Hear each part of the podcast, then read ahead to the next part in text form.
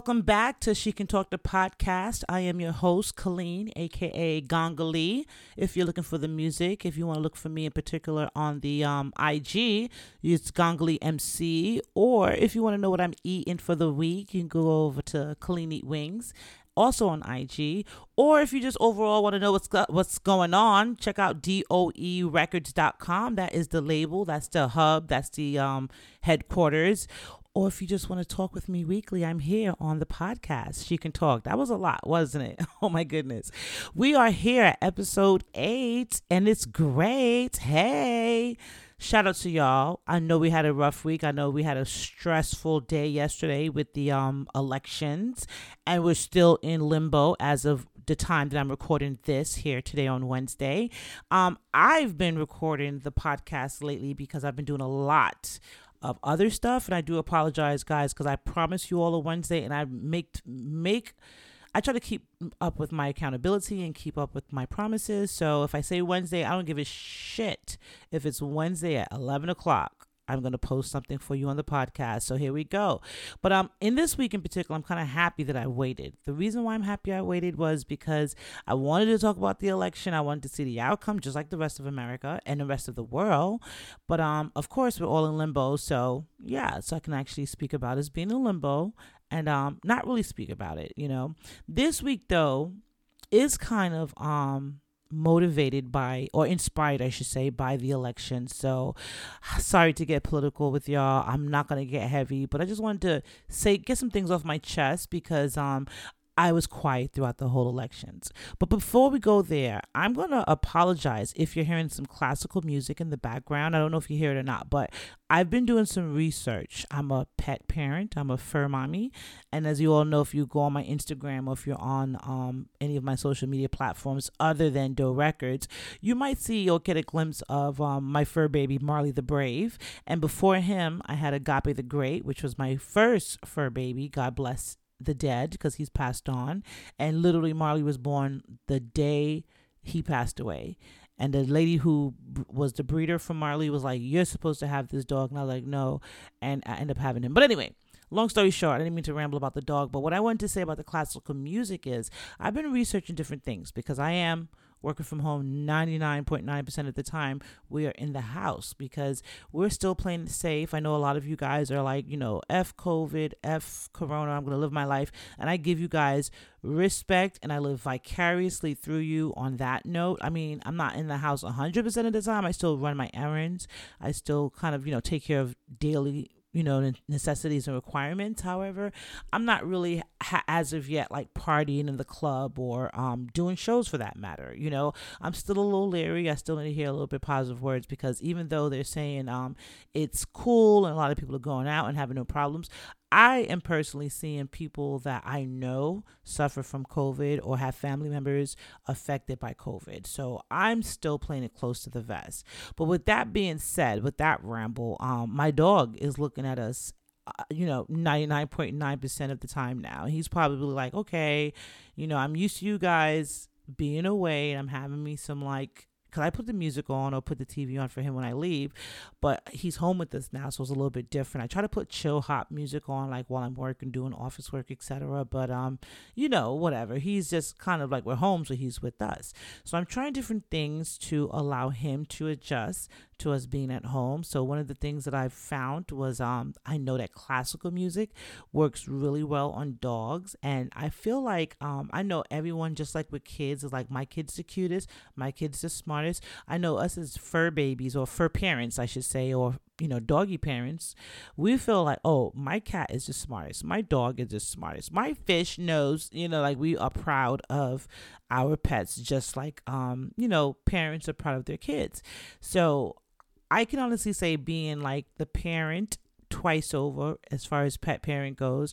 I honestly might say that Marley might be even smarter than Agape. And Agape was highly intelligent for a dog. Like he would laugh. He had facial expressions. He loved things like sunglasses. He didn't like clothes as far as wearing like shirts and stuff like that. And I love to put shirts on him, but he just hated it. But he liked sunglasses. He liked getting his hair cut like mohawks or having like different styles because if I didn't style his hair, he would fix it himself. And if Agape um felt like I didn't give him a haircut in a timely manner, he would let you know because he's like, "Yo, fix my hair. Like I need to edge up." Like so, I felt like Agape was smart, but Marley, I feel like is smart as well. Like even up to I'm just gonna give you a story about him real quick this morning. Okay, so it's like early morning it's like 6.30 in the morning because i wake up early guys like i told you probably before. So i'm in the office i'm doing some stuff you know working you know i'm on a computer and um marley comes in. Mind you before he comes in i said okay i'm going to make some tea. So i'm going to make some soursop tea and i'm going to boil like an egg and make some turkey bacon right? So i put the turkey bacon in the oven because i'm trying to do things on some like hey multitask. I'm not trying to sit here and cook like real early in the morning, like a whole situation. But I am hungry, so I'm gonna eat something light, make some tea, you know, boil some water, throw some couple of strips of turkey bacon in the oven, and boil a, a egg. So I can have like a hard boiled egg, some toast, real simple, right? But in the midst of it, I start working and I get into a zone, like 30 minutes later. You know, but before the 30 minutes, before I even realize, and that's my fault, you know, Marley came in several times trying to tell me like, "Hey, you need to come into the kitchen." if he could talk, that's probably what he would say, and it wouldn't have took me so long. But um, I'm like, "What do you want?" You went out for the morning because I feed him first. I let him go use the bathroom outside. I take care of him as soon as I wake up, right? So I know he's good like we're on a routine, especially since quarantine. We had to change the routine a little bit, but yeah, we're on the routine. So he knows what the deal is, and I know what the deal is with him. So I'm like, "What do you want?" You ate you went to the bathroom. You're supposed to be chilling right now until further notice. Like, why are you harassing me? And he's looking at me like, if only I could talk, I would tell you that you need to come check on this egg that the water has boiled out of. Then I don't know, for some reason I looked at him and he's like scratching at me, like scratching at me. I'm in the chair and he's just like stretched up, scratching at me. And I'm like, oh shit, the egg. And he's like, finally, you realize it and we so he runs to the door and he moves out the way to let me you know dart out to the kitchen. Like he already know like i know you realize what's going on. Thank god the egg didn't burn. Thank god i didn't make a um kitchen fire early in the morning. And thank god my bacon didn't burn. And you know i would i can't lie it's not good to use microwave water for tea but i did microwave the water this morning. So that wasn't a factor of having like two fires of boiling water. But my egg like literally was like a little bit of water in the bottom of the pot because I fill it all the way up, you know what I'm saying, just to play it safe if I'm not paying any attention. So it was like a little bit of water in the pot still, but it was like a lot of steam coming out of it. And it was like, yo, this egg is done. It's definitely hard boiled type of thing, right?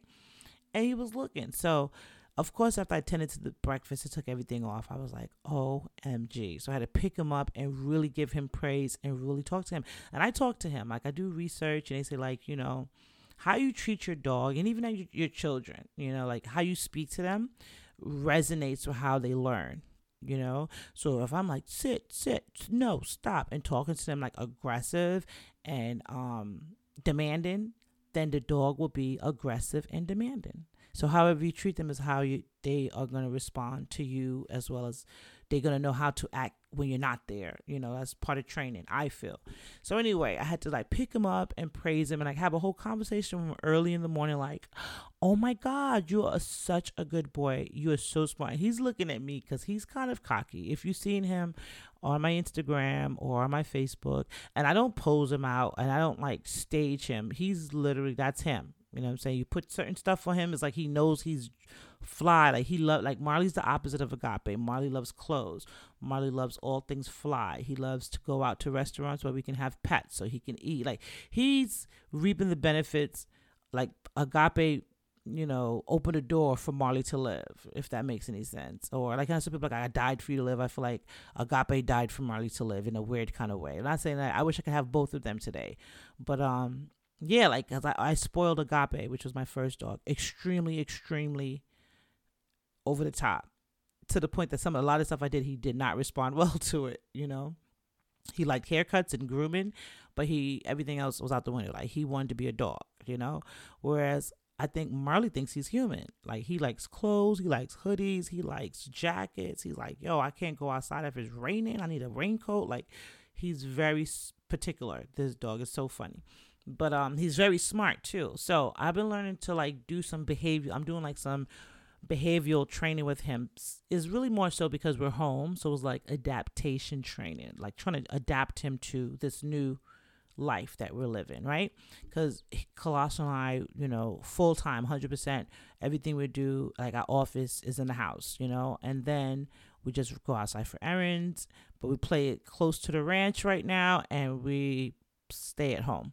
So, um, with that being said, I'm gonna try some different things with him because I don't want him to. I still want him to feel sense of independence and sense of like, okay, everywhere I go, like it's mommy, it's daddy. I, I don't, you know, still want him to be him, you know. And we let him go outside because we have a big yard. So people be like, when they come up to the house, we just open the door, let him go out back. They be like, you let him back out there because if people thinks like you know, it's wooded where we live at. It's rural. So everyone's like, you live in a wooded ass, you just let him go into the woods like that? And I'm like, no, it's, you know, fenced and it's secure. So he's good. But he does have a lot of space to roam. So sometimes I can't even lie. And I've been living here for a couple of years now. I might forget that he's out there. Like I'm doing other things. Like one time I was on a com- I was on the phone with my mom and it was like two hours in. She's like, where's Marley? I don't hear him barking or nothing because Marley barks for like you know, the mailman. He barks for the Amazon man. He barks for the person that stops at the stop sign at the end of the street. Like, cause we, uh, you know, the stop signs at that right by our house. So he barks for car stops. Like he's he's a barker. You know, he's a Chihuahua poodle. So he's a barker. That's the Chihuahua in him. But this particular day, like, it wasn't that long ago too. But I'm gonna phone my mom. Like, just talking, talking, talking, talking about whatever I'm talking about. And my mom was like, "Wait, hold up. Where's Marley? I haven't heard him in like an hour and a half." And I'm like, I let him outside. he's like, you keep on letting him outside in that big yard, and you know he's gonna, he's gonna get out. He's so little, he can get out the fence. I'm like, he's not gonna leave, but let me go outside. I went outside and started hyperventilating because I looked the whole yard over and could not find the dog.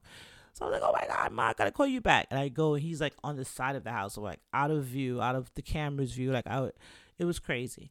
But um, just to let you know, like I try to give him his independence of being an animal. You know, I don't try to baby him like, oh, he's human. I'm gonna make him into a child. He is a dog, and I make him like I take him around a friend of mine who breeds um, pit bullies, pit bull bullies. You know, and I brought Agape, even though it didn't work out well because Agape is live. He's not fixed. So you know, another male dog seen another male dog. It was sort of territorial, but before that, it was pretty good. Like, you know, for 85% of his visit, it was good.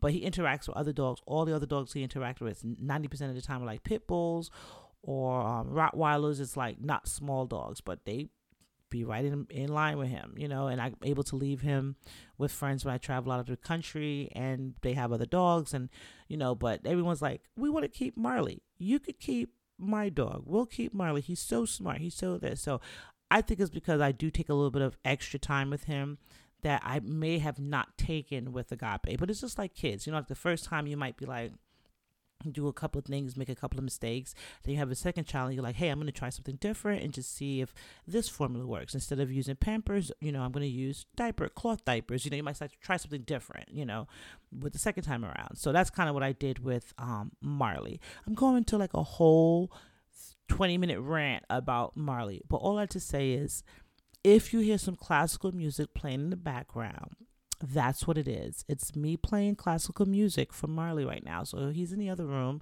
chilling, listening to Spotify. It's so weird. But ironically, I went out there like, okay, let me, you know, turn it down a little bit. Let me just make sure he's good before I start engaging into the podcast and start recording.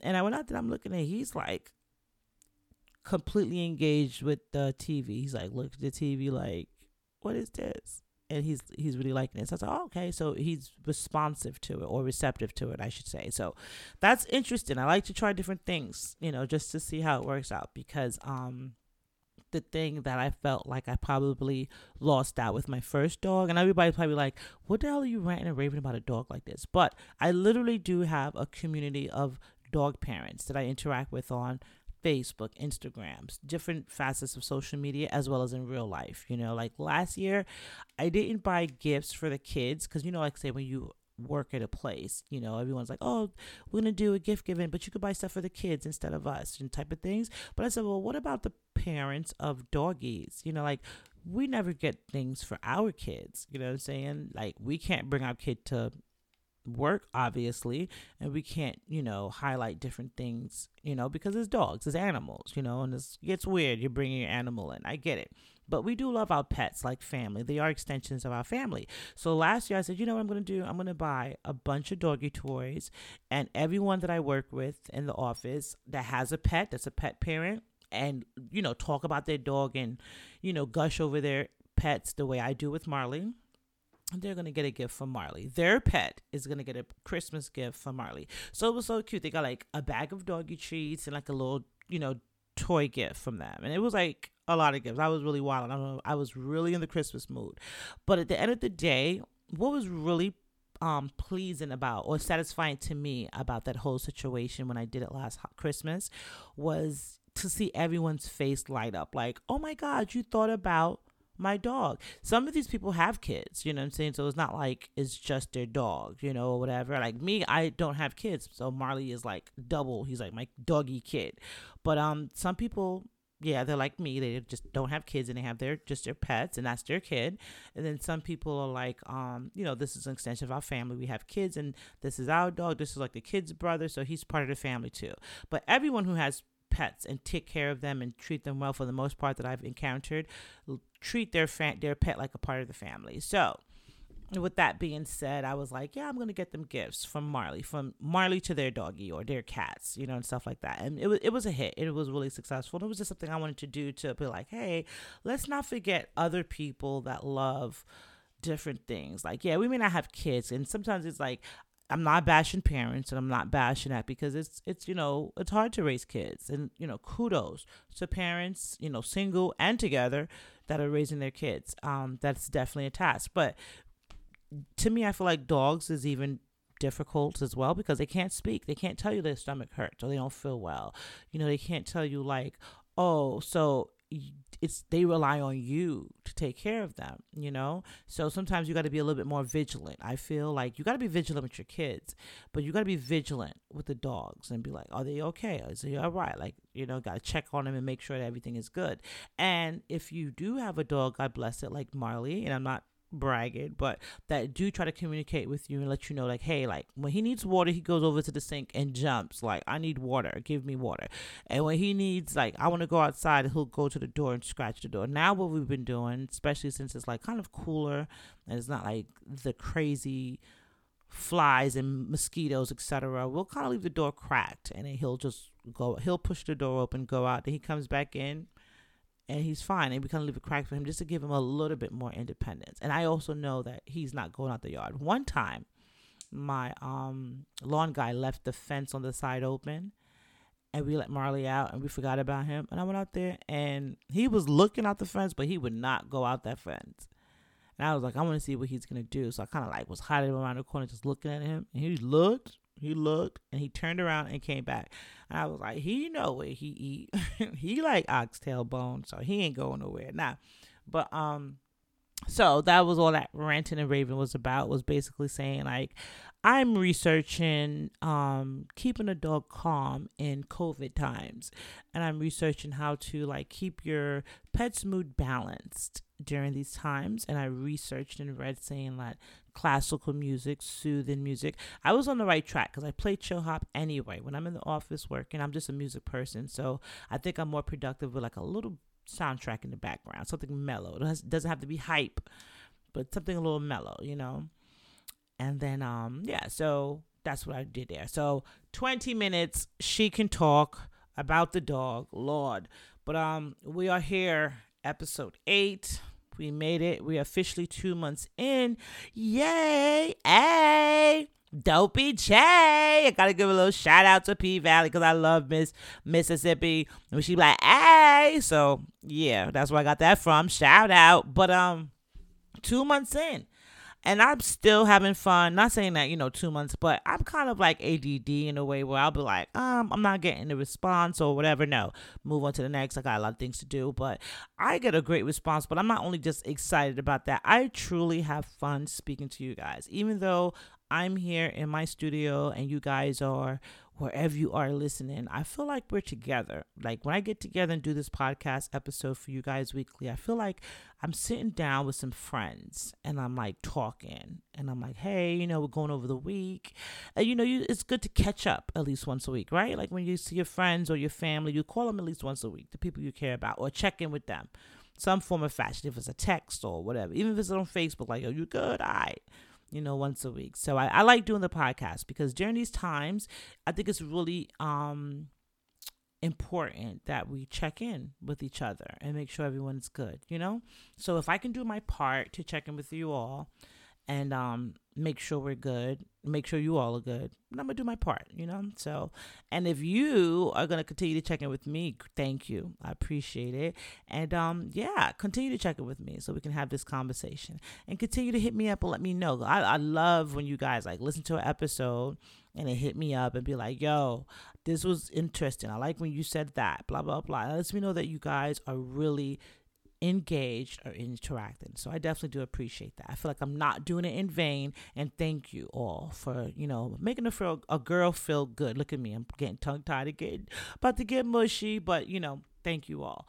But um, alrighty. So 20 minutes in, this week's episode of She Can Talk is we're gonna talk on it's really just a freestyle episode because the week's been crazy.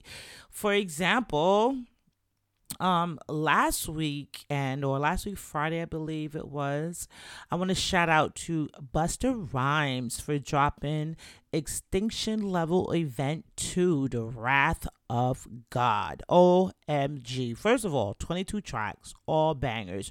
Shout out to all the producers up there. Everybody laced it. I don't have nothing to say bad about it. Nothing at all to say bad about it. We was in here rocking. I mean, I've literally been on a Busta Rhymes high since the album dropped. Yes. Okay. Yes. Okay. Let me say one more time. Yes. E L E to the wrath of God. And you know how some people will be like going off the deep end? Like, let me tell you something about me that I have to go deep with. I'm not, I don't, you know, like, I'd rather say nothing if I didn't like it.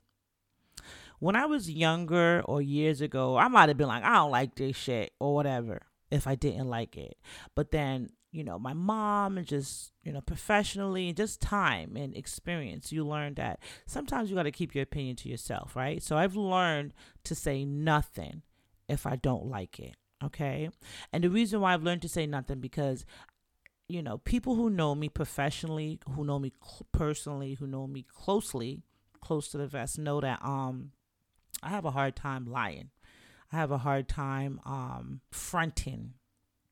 I just can't do it.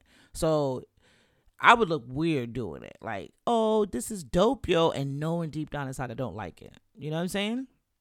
And I feel like, you know, just as a music lover and a music creator, a creator creative in the arts, I don't feel like I should lie to a fellow musician, right? So, all that to say is like I'm not gonna bullshit you. Excuse my language because I've been using a lot of profanity this episode, but it just goes with the week that we've been having. So I'm not gonna BS you. Busta's album was so dope on so many levels. First of all, let's give respect to the king, the legend, Busta Rhymes. Gotta give him a little clap.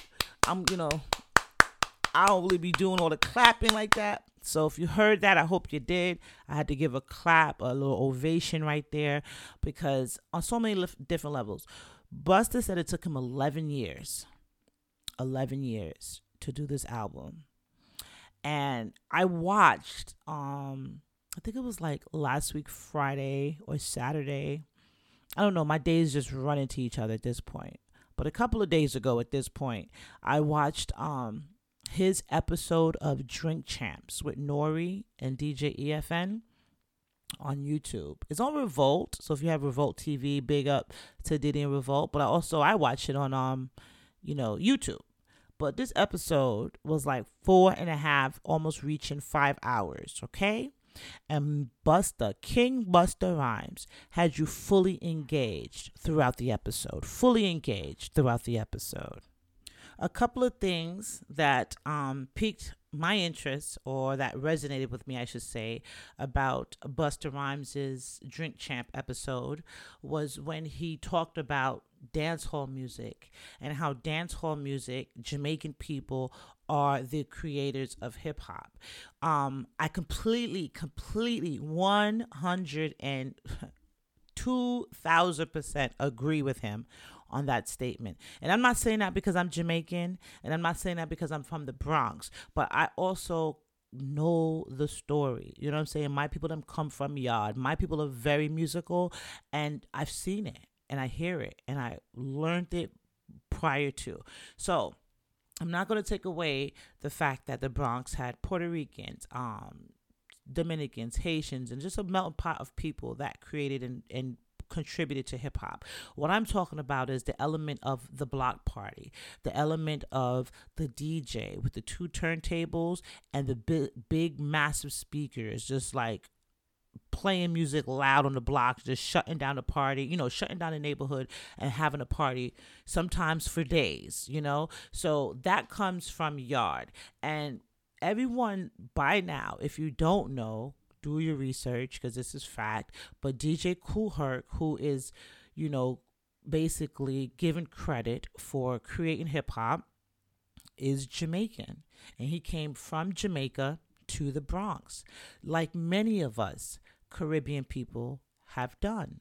Like if you're Jamaican or from the Caribbean, is certain places, and I'm I can't speak about the whole Caribbean, okay? Because I know Jamaica and I could talk about my family. But I know if you are a fellow Jamaican, in certain places you have family. You have family at England, you have family at Canada, you have family at Jamaica. In New York, you have family at New York, and you have family at Florida. Okay, those are like the five places for sure. Now, I have family in other places other than those these places that I named, but in those places that I just named, I for sure got family that I can hit up right now okay? Like for sure because that's how Jamaican people are and it's just like certain routes of immigration that our family has taken to let them land in pursuit of a better life. So, a, a lot of Jamaican people went from like the route of um, coming from the islands to New York and in particular to the Bronx, you know. So, it was a heavy heavy community of Caribbean but in particular Jamaican people in the Bronx. And if you have a community of people, just like if you have Spanish people from, you know, I don't know, Puerto Rico come over, or if you have Haitian people from Haiti come over, and they get into a community of their own type of people, look at look at Little China, where you have a community of people that get together. They're gonna do what they know because no one's gonna disagree with the speakers coming out and the music being played loud because the whole community want to hear the music and everybody want to dance and everybody want to relax and blow off some steam, right? Another part of it is the battle, the MC battle. That's pure, pure Jamaican originations. Like um, I mentioned before about Sunsplash.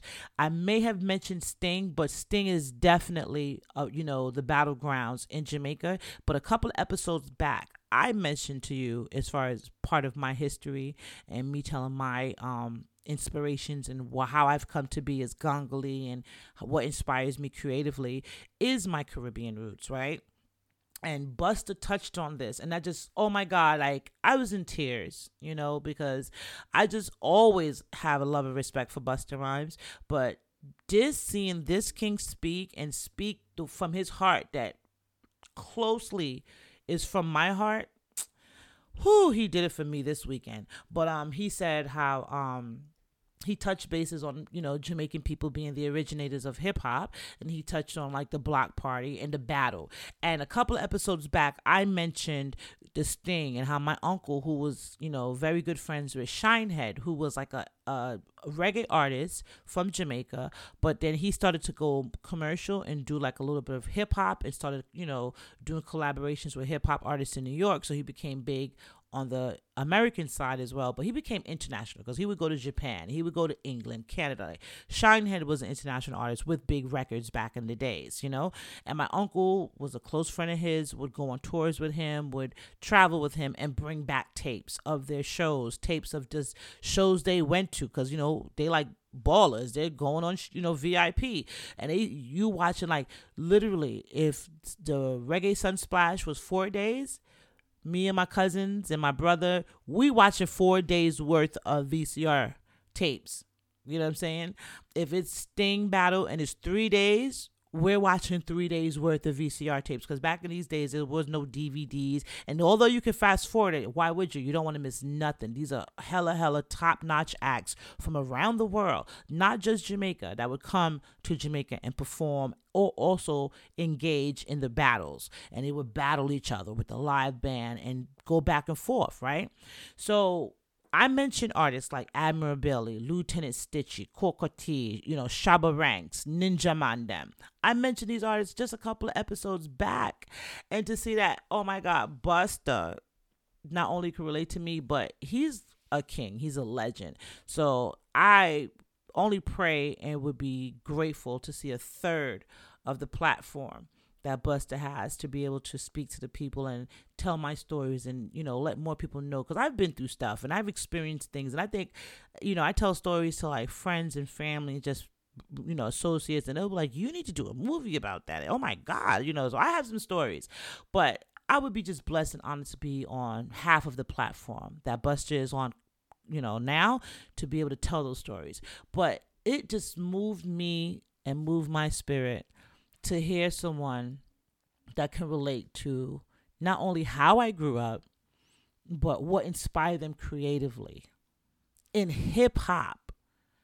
And to know like it's you know like it's easy for them because them come from Yada, you know what I'm saying? Like the Yard inspiration, the Jamaican inspiration. So, oh my goodness, that just dope on dope. Then it was just like Busta overload. After I saw that interview, which I mean, I'm not even going into, I, it, you know, I'm just speaking about the piece of his interview that was just like, oh my goodness, riveting. But the all four hours, I felt like I was on a work shift. Like I had to like pause and get something to eat. It was very insightful, inspirational, and educational at the same time. He had, you know, jokes and everything. But just to see a regal individual. When I say regal, like sitting, you know, like you know he's a king. Like when you see it, like the the way he exudes it, the the regalness, you know, and to see he captivates not only the room but whoever's watching the video online at home you know, like you're not gonna skip through it or fast forward. You're gonna watch this interview. So big up to N.O.R.E, big up to DJ EFN, big up to Drink Champs,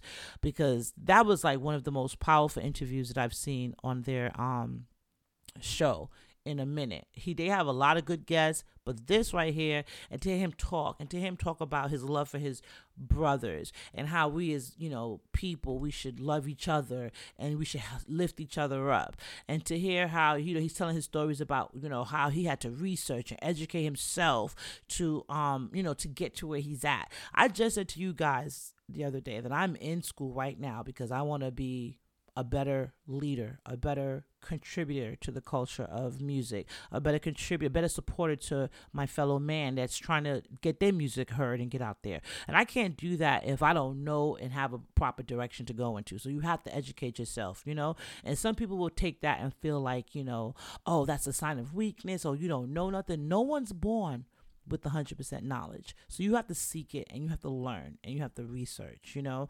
You can't just wake up one day and say, oh, I'm going to you know everyone and then with that knowledge comes practice and implementation to become per you know to make it right you know and to know to see Busta and to hear him speaking from his heart like when he spoke about his friendship with Chris Lighty, business and personal, and the emotion behind that, you felt that. So respect and rest in peace to Chris Lighty. Shout out to Violator. Like, oh my God, I've just felt like I was there with him in the room with him. Like you couldn't tell me I wasn't sitting in the room next to Busta when he was giving this interview. It was so powerful. Then you go back because I listened to the album first, okay? So you listen to the album with a full critique consumer ear. Like, let me hear these beats. Let me hear whatever. There's a couple of joints up there. It's so many. It's 22 tracks. So so many to list. But I will say, amongst some of my favorite is um the Muhammad the Fard Muhammad. I'm probably butchering the title because that's how I be doing, and I don't have my phone right next to me. But the one with Rick Ross, total, total gem. Then the joint with um Nikki Greer singing on the hook, total, total banger. You know what I'm saying? Like it's it's a couple of them up there that I was like completely impressed with, and I'm like not really even like impressed from like a oh wow standpoint. Impressed like yo, I really didn't expect nothing less from Busta, but I'm impressed to see that you know the king came through like this. You know what I'm saying? Like for Busta Rhymes, this is I, who could really expect nothing less, right? So I just wanted to shout out Busta Rhymes, shout out Extinction Level Event 2. And honestly, I don't give like, for example, you've seen a couple episodes back. I gave Tory Lanez a good critique when other people were not feeling it. And I've noticed, and I'm not gonna say like, oh, I've single handedly turned people's opinion of Tory Lanez' album around, but as I think people got time to kind of let go of that fluff, let go of the um and that's another thing Busta touched on. I'll come back to it, but just to piggyback off of that. But um, real quick, like I think what people was able to like get away from the fanfare of the drama that surrounded the individual and actually listen to the artwork and listen to the the project that he created. People started to be like, "Yo, this dude got some bangers. This is a missile." and they started to give Tory Lanez his props for the album because it's not a bad album at all. And I think if any of you guys are open minded, go listen to it for yourself. Don't listen to what people are saying. Don't read the comments. Go listen to it. And then if you don't like it, then I respect that you know? But um just to say like i'm not one that go with the grain. I'll if i like it i'm not afraid or ashamed or scared to say hey i like that if everyone else is saying they don't like it and vice versa. If everyone else is saying um it's hot you know i'm not gonna go out my way to rage and be like i don't like it. But i will say like nah i'm not really you know feeling that and then I'll give my reasons as to why I'm not feeling that, which is something that I think that we should do. Like, if you're in school, you have to defend your thesis or defend your paper. You know, if you're at work, if you're a lawyer, if you're, it's so many different facets of just living that you're going to have to defend your point, you know, when you're making a statement. So, as long as you can say, hey, look, I don't like mashed potatoes. The reason why I don't like mashed potatoes is the substance is kind of mushy, and when you kind of have it left over, it gets all hard and weird. I just don't like that substance. I feel like I'm eating air when I eat mashed potatoes. But if you give me potato salad with the chunks of potato in it, with the mayonnaise and the egg and the onions, and then that's a different situation. I mess up with the potato salad. You know what I'm saying? Like you tell me the reasons why you don't like mashed potatoes versus potato salad. Then I can be like, okay, I understand that. I like mashed potatoes with a little butter and gravy. It's all nice, but I can see why you don't like it. It makes sense to me. Am I saying that you're a jerk for don't liking it? No. Am I saying that you're wrong? No. So that's just how I, I choose to live in life and be comfortable with it. You know, sometimes I know that my opinion may not, may be the unpopular one, and I'm okay with that, you know? So just to set, let you know that I'm not a bandwagoner and I'm not a um piggybacker if that's even a word, you know. But um, kudos to the legend and the king Busta Rhymes because that was a great album. I'm not gonna do a whole review like line by line, word for word. Definitely check it out. I would recommend. It's definitely a checkout. It's definitely something you can rock to, and then just being of a certain era in hip hop and being of a certain um age, you can appreciate the work that this king has put in. So, and I just like the whole fact. I got that from him because he called every gentleman in the room king and every woman in the room queen.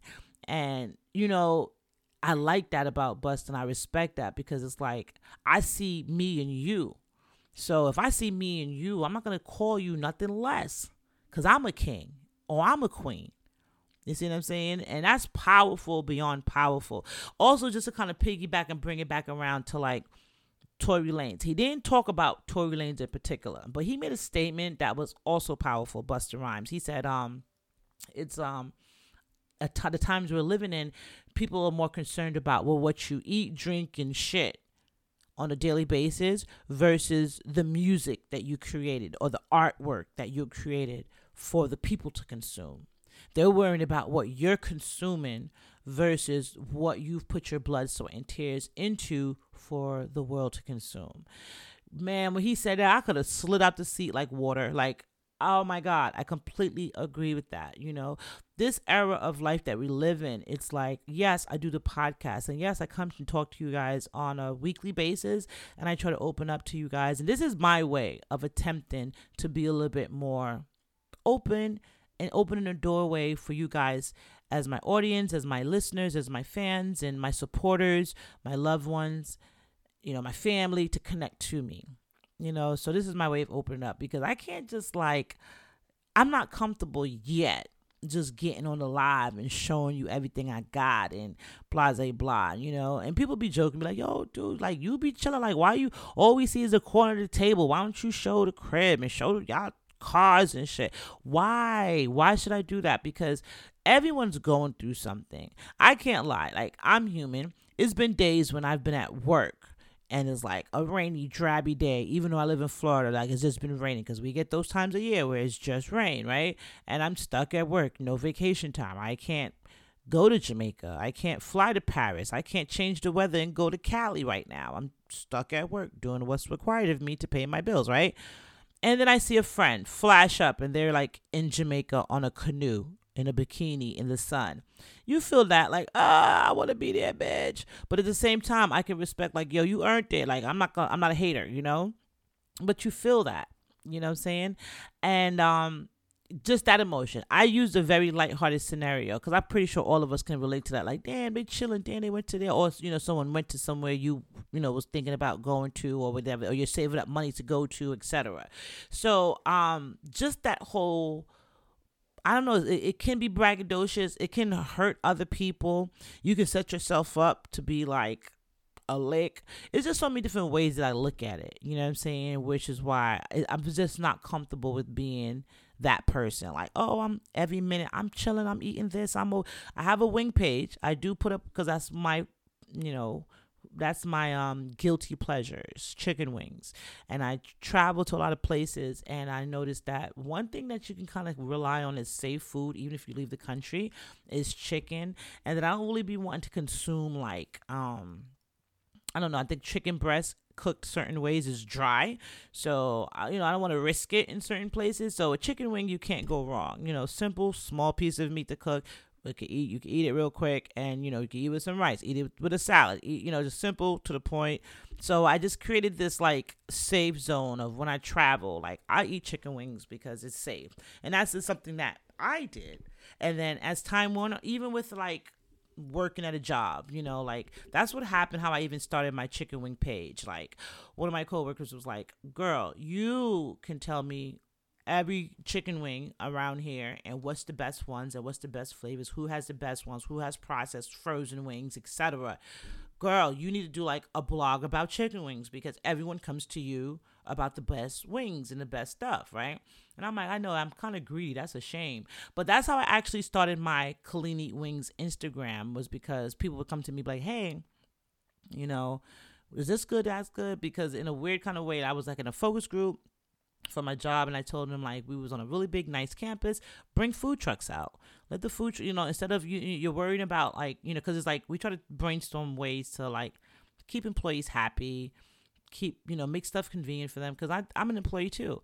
So i'm thinking of ways that's going to make it convenient for them while also reducing attrition and reducing certain numbers like coming back late from lunch or going late or tardiness or absenteeism etc so if you give people incentives like a food truck rally, you know, that might help them out. So a couple of years ago, I kind of suggested that, and it's been a hit ever since. So I'm not going to take it single handedly, but yes, I am going to take it single handedly because everyone like would still to this day be like, well, not right now because it's COVID time, so that's all out the window, and 90% of everyone works from home. So not 100% of the people work from home. So that's not even an option right now, but food trucks was really big, you know. So people would come and be like, "Hey, this food truck," and then I would go different places, like perform at a show, be at a festival somewhere, and encounter different food trucks or different people around the Tampa Bay area, and I'm like, "Hey, you guys need to come on down over here. You know, this is a nice campus," and I would bring food trucks. So a lot of people was like you know good food. You really do. Like you make good food and you know good food. You just need to talk about food. And i'm like ah, I'm, I'm, I'm a rapper. I do music. And everybody was like no you're a connoisseur. Like you really should do it. So that's how i started the page you know just to kind of play it safe or whatever. But um, i don't even know where that ramble went off to because we all know she can talk omg but um I was talking about Busta, and I know that for sure. And um, just different parts of his conversation that resonated with me, like his interviews. He um also talked about like you know haters and you know like i guess him and N.O.R.E are really close and they have like a, a, a professional friendship as well as a personal friendship that that probably spans 25 30 plus years at this point but um it was just so awesome watching that that it was so refreshing too. So once again, shout out to the drink champs for that because you guys, that was so dope. But um, he mentioned about a time when I guess he was at a low point, and um, you know the haters were just piling on on top of it, you know, and that's what I'm saying. Like you never know what people are going through. You just see what you see. And, you know, kind of goes back to like when Chadwick Boseman made one of his last posts and he was like talking about, I guess, um, to Jackie Robinson Foundation and talking about the movie 42. And, you know, he was still selflessly in, in his last days, still trying to get love and support and recognition and funding for charities selflessly that had nothing to do with his health or him personally you know. But people saw him, they saw the weight loss, and instantly went like, oh, he's a crackhead, you know, he's on drugs, blah blah blah. I went to. He doesn't look good, but you know, I know how actors are, and he's a damn good actor. So I would not be surprised if it's like in mode for a role. That's what I went. I went to first like me personally. But um, you know, Busta touched on that and he was like, you know, people see you, you know, and then he touched on himself, like how he was on the opposite end, like he gained a lot of weight. And, you know, he was out of shape. And then, you know, just certain things that just happened, you know, not a lot of things, because I don't can honestly remember a lot of crazy things that happened with Busta Rhymes personally. The only thing that I remember was like a couple of years ago, he was performing, or I think like OT Genesis was performing, and he had a mishap and fell off the stage. But stages are dangerous. Them shits be rickety. They be acting like, oh yeah, you're good to go. They pay you five thousand dollars or whatever to come out perform, but they put you on the two dollar stage. Like I've been there. You know what I'm saying? So I don't hold that against the man, and I never even. I don't know. He's just like an icon to me. That I don't know. There's certain people that I'm like, whatever they can't do no wrong. you know, so unless they do it to me directly, then that's a different story. But in the meantime, you know. So like I said, when he talked about all that, he touched on all of that, and he kind of you seen the human in him. And then it's like he looked in the camera or just kind of looked around the room, I should say, because I felt like I was in the damn room. But he looked around and he said, I'm telling you this about my, you know, how I was emotional and how I had to go through a tough time. And I'm sharing with you all. I couldn't even years ago be comfortable to the point to share like this with you all. But I'm sharing it with you all to let you know that see what I'm going through and see what I went through and let you know that I'm no different from you. We all go through shit. We all when he said that I was like, yo, Busta must be in the room with me. You know what I'm saying? Like I could completely relate to that. Completely relate to that. You know what I'm saying? Like you'll be sitting here feeling like the world hates you. Or you'll be sitting here feeling like, yo, what did I do? Like, why is it? But you don't look at the whole picture. You might feel the negative energy in the room, and because you feel it, you might feel it's towards you. But everyone's going through something. You know what I'm saying? Everyone has their own reason to be tense, especially in these times. You know, look at all the shit we're going through with elections and protest and police brutality, systemic racism around the world, not just America. You know what I'm saying? So people are tense, and people are probably more tense than normal and more sensitive than normal, you know?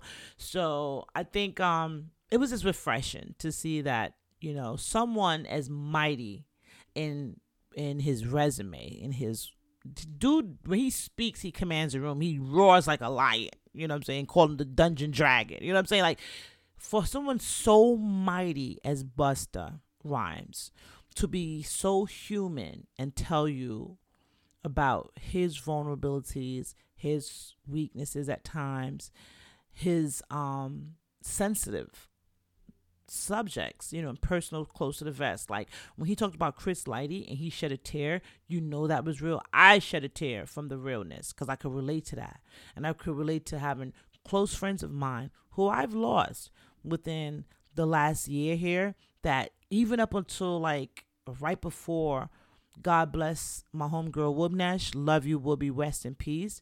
Even right up until before Whoopi passed away last year, we had a conversation making plans about what we're gonna do when I come out, you know, and do this festival in Hawaii with her. You know what I'm saying? Like we was making plans. We make plans, you know, and to see like um how can you know how can um someone you was just talking to and making plans with someone that holds you down and hold you together take a turn like that you know what i'm saying like i completely related to that completely i cried with him cried with him you know what i'm saying and that just lets me know that like busta rhymes couldn't have said it better himself like um you know we go through stuff we're human you know this episode it's it's gonna call. I'm gonna call this episode. Look at me, 50 minutes in. I'm gonna call this the bu- flowers to Busta, or let me correct that. Flowers for Busta Rhymes. Respect due. That's what I'm gonna call this episode. Like I didn't even really like. I had. To, I was gonna talk about this whole.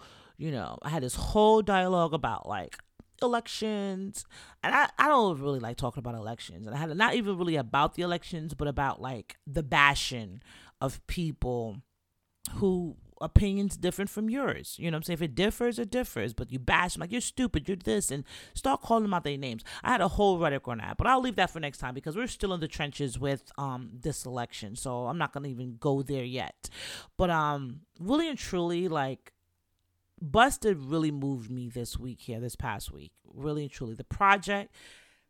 Another thing that um resonated with me about his project. He said it took him 11 years to make.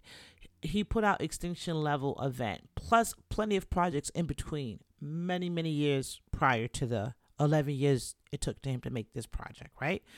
And um, the one thing, the one word that comes to mind to me when I think of Busta Rhymes is loyalty.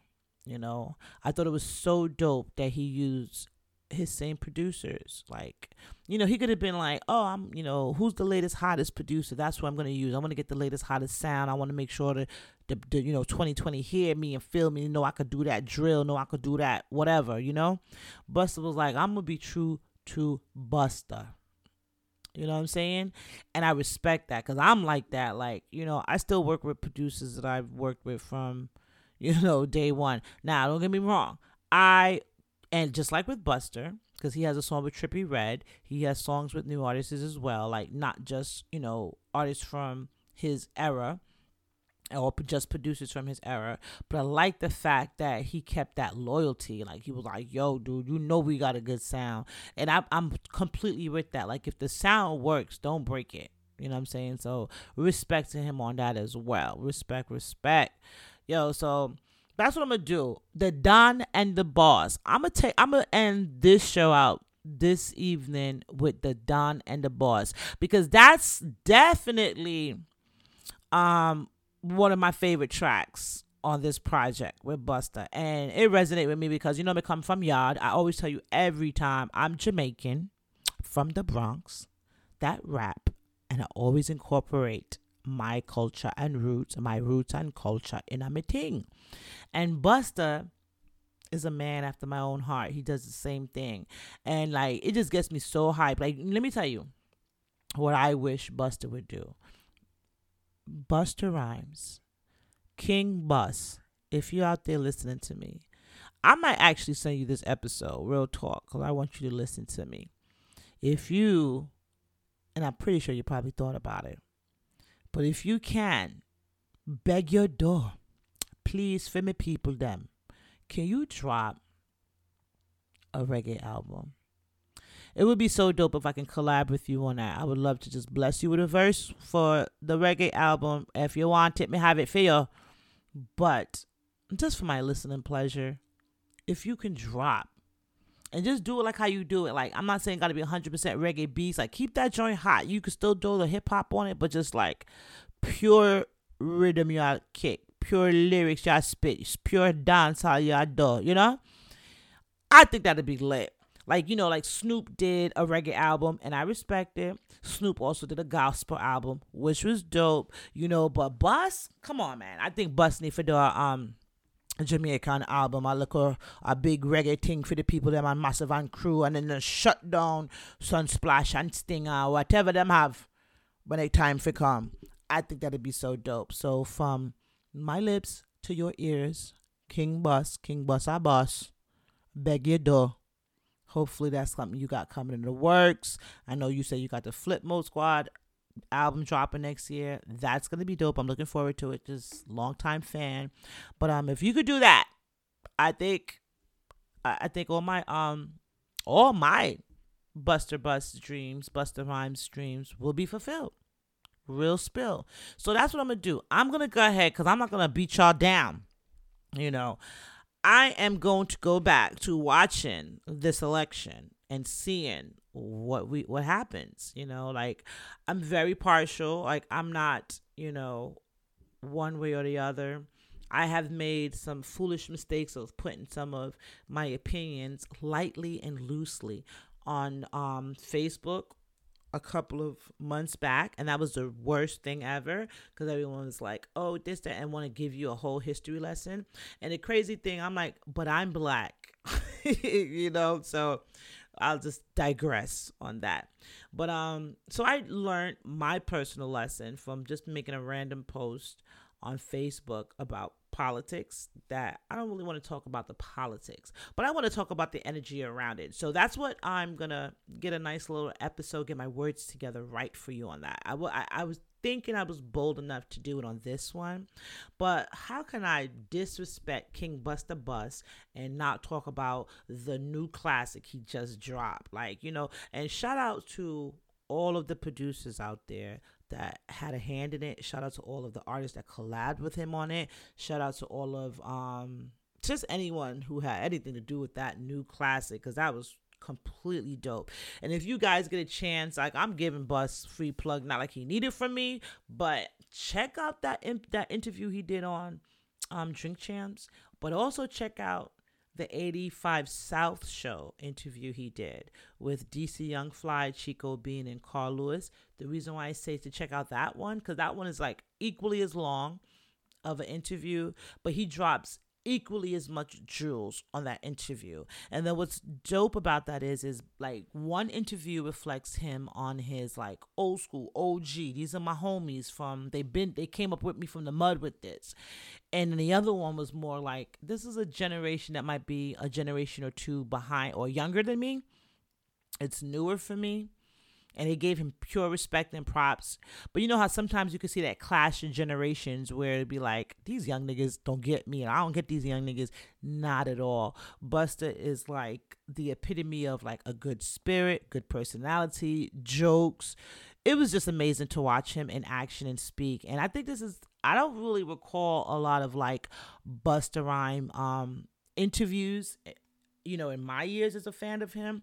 So to see this content and the way he delivered it and just to see the legend go, it was dope. And I'm just grateful that I was able to see that in my time. But that's what 2020 has been. It's been a year of um getting insightful information from the people you love, the people you respect, you know, and um getting that up close, but also getting insightful information about people that you don't love and people that you don't respect, you know, like the politics, but I digress. So um yeah, so that's what I'm gonna do. The Don and the Boss. I'm gonna leave you with that. Leave you a little Busta Bus and Vybz Kartel for the night because it's a lituation. We still lit. We still up in here.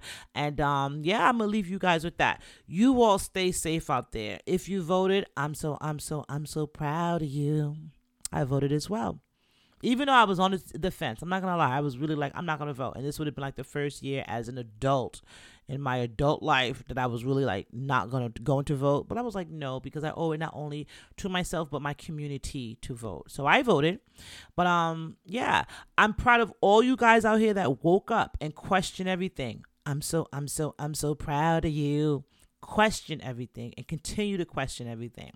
To all my people out there that's spreading love and showing love to their fellow man, regardless of what age, sex, race, color, creed, or whatever. I'm so I'm so I'm so proud of you. We need to continue doing that. We need to show each other love. You know what I'm saying? Show love to your fellow man and compassion. Don't look at a person just because of what they look like and make an instant judgment. I'm not saying you got to sit there for hours and figure them out either, but just a little bit of niceness goes a long way in these times, okay, y'all? So continue to spread love, not Rona. Continue to um, keep a positive outlook. We will get through this, okay? Eat healthy, stay healthy, stay clean, wash your hands. I'm, you know, I'm going to continue to keep the rundown until the rundown, till they tell me it's safe. And even after that, it's just going to be a part of me now. Like, I'm just going to be the rundown. Stay safe, keep it clean, spread love to your fellow man, to your neighbor. Look left and right and say, neighbor, I love you. Okay. And from my lips to your ears, I love you. Thank you for coming out every week and chilling with me for an hour or so. You know, I appreciate it. Thank you for spreading it, for sharing the um podcast. Thank you. Thank you for sharing the music. The video is going crazy. Follow me now on Vevo's going bananas, on Title Bananas. The album on Spotify is an EP. I keep on saying the album, but the EP on Spotify is going crazy. La Esmeralda thank you all, you know. And thank you, King Busta Bus, for dropping extension, extension, uh, look at me butchering it, extension level event two, the Wrath of God. Thank you for dropping that because we all needed this, you know what I'm saying?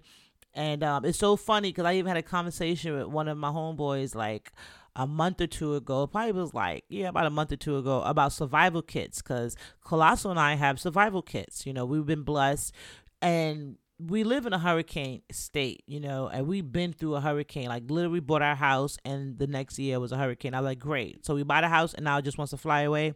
Thank God it didn't. I'm grateful. But that was real for us because it's different being a homeowner, like living in an area that um you know, it's just tornadoes and just crazy hurricane not tornadoes, excuse me, hurricanes and crazy stuff like that, you know.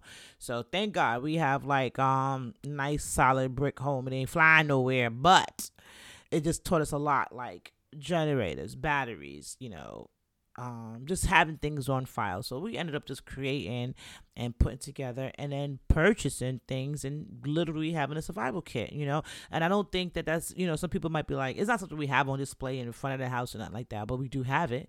And then um, we have a few. And then people were like, what? But I had a conversation with one of my homeboys, and I was just like, "Yo, you talking about Armageddon, and you so easy to talk about it. But I hope you got survival kits. I hope you got survival packs. I hope you got, you know, money stash, cash. I hope you got fuck gas in a fucking um canteen, you know, just to the side in case you need to flee and the gas station is shut down and you need to get out of there. You can fill up your tank and hit the road. Just different things that I started to think about as I became an adult and just in the world we're living in. You know what I'm saying? Like coronavirus. And some people like, damn, you're preparing for the Armageddon.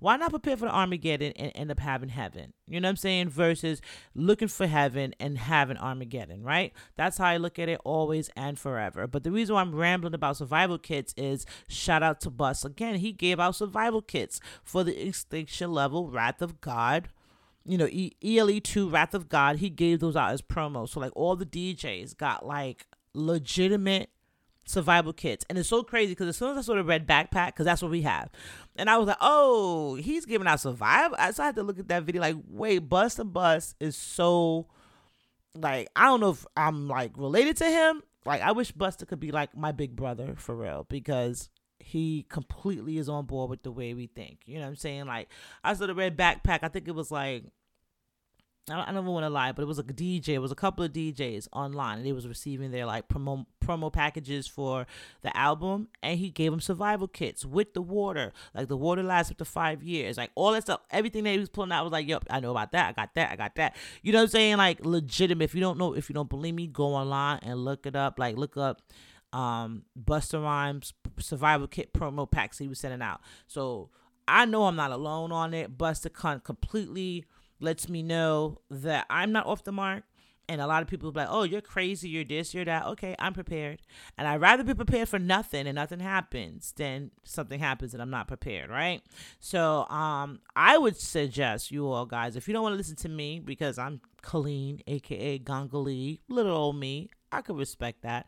And these are just my opinions. You know, this is not like proven from whoever. I'm giving you my opinions about what I talk about on She Could Talk. But what I will say is do your research and look it up yourself. But look at those cute, um, look at me cute, but they are cute. Survival kits. We got the same one. But um, look at that he gave them out. Um, I, th- I thought that was so dope. And I was like, oh my God. Because we got those like last year. You know what I'm saying? And that backpack is heavy than a motherfucker. Like you got to be in, in shape to put that joint on your back to when it's time for. That's why, you know, I go I go to like boot camp, I um ride bike. That's why you got to do that stuff. You know what I'm saying? Because it's not about oh I want to be fit so I can show you I have a flat belly on the gram. I want to be able to survive if I need to, and row a damn boat if I need to, and climb up the side of a mountain if I need to. Not just because I want to and take a picture for the gram, but just in case I need to. You know what I'm saying? So that's kind of where I be thinking about. I'm not trying to skin under you guys. I'm not trying to go off the deep end. No, I do not have an aluminum hat with antennas on my head. No, I don't. But it's just these are the things that um Busta reinforced for me for the weekend also things that he made me think about. So I'm gonna leave you all with that because I was supposed to end this out like five minutes ago, and I went into a whole ramble about survival kits. But I, how could I forget about that? Because I thought that was dope as well. But once again, I am your host, Gangali, aka Big Lee, or you can just call me Colleen, your host of She Can Talk the podcast. If you're looking for me, hit me up. Let me know what you think about the episode. Let me know what you think about survival kits. Is that something you would invest in? Go on Amazon. They have similar ones. You don't have to get the exact one that I have or the exact one that Busta gave out, but they do have affordable ones. They have different ones that have different things based on what you would need to survive in. And then you can just create your own if you don't want to. But look into that and tell me if that's something that you think is necessary or am I just paranoid? But all right, until next time, she can talk. You know my motto. If you like it, tell a friend. If you don't like it, tell a friend. Much love to you all. And um hopefully, this is look, I said that last week, but I'm gonna say it again this week. Hopefully by the time I speak to you all again we might we may or may not have a new president okay? So we'll talk about that next time. Much love. Until next time y'all stay safe and stay blessed. Peace.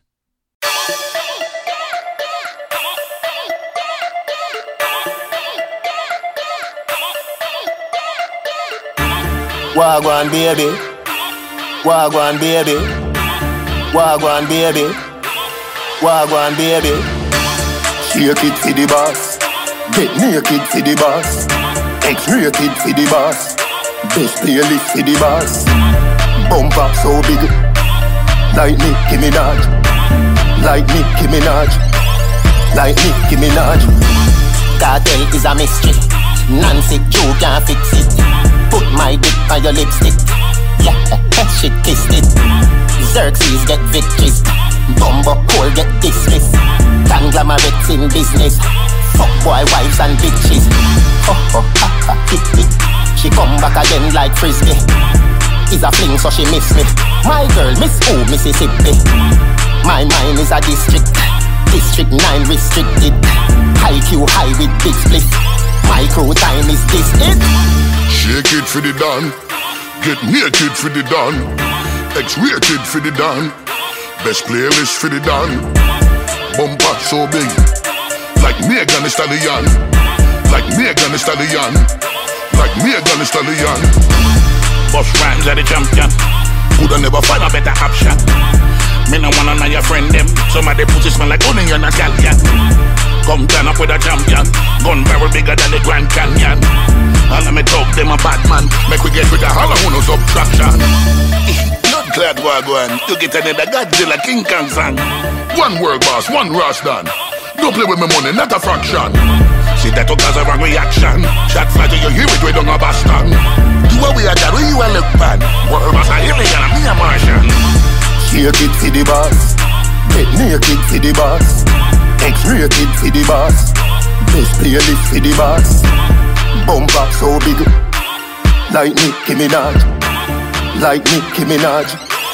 Like Nicki Minaj. Shake it for the dawn. Get naked for the dawn. X-rated for the dawn.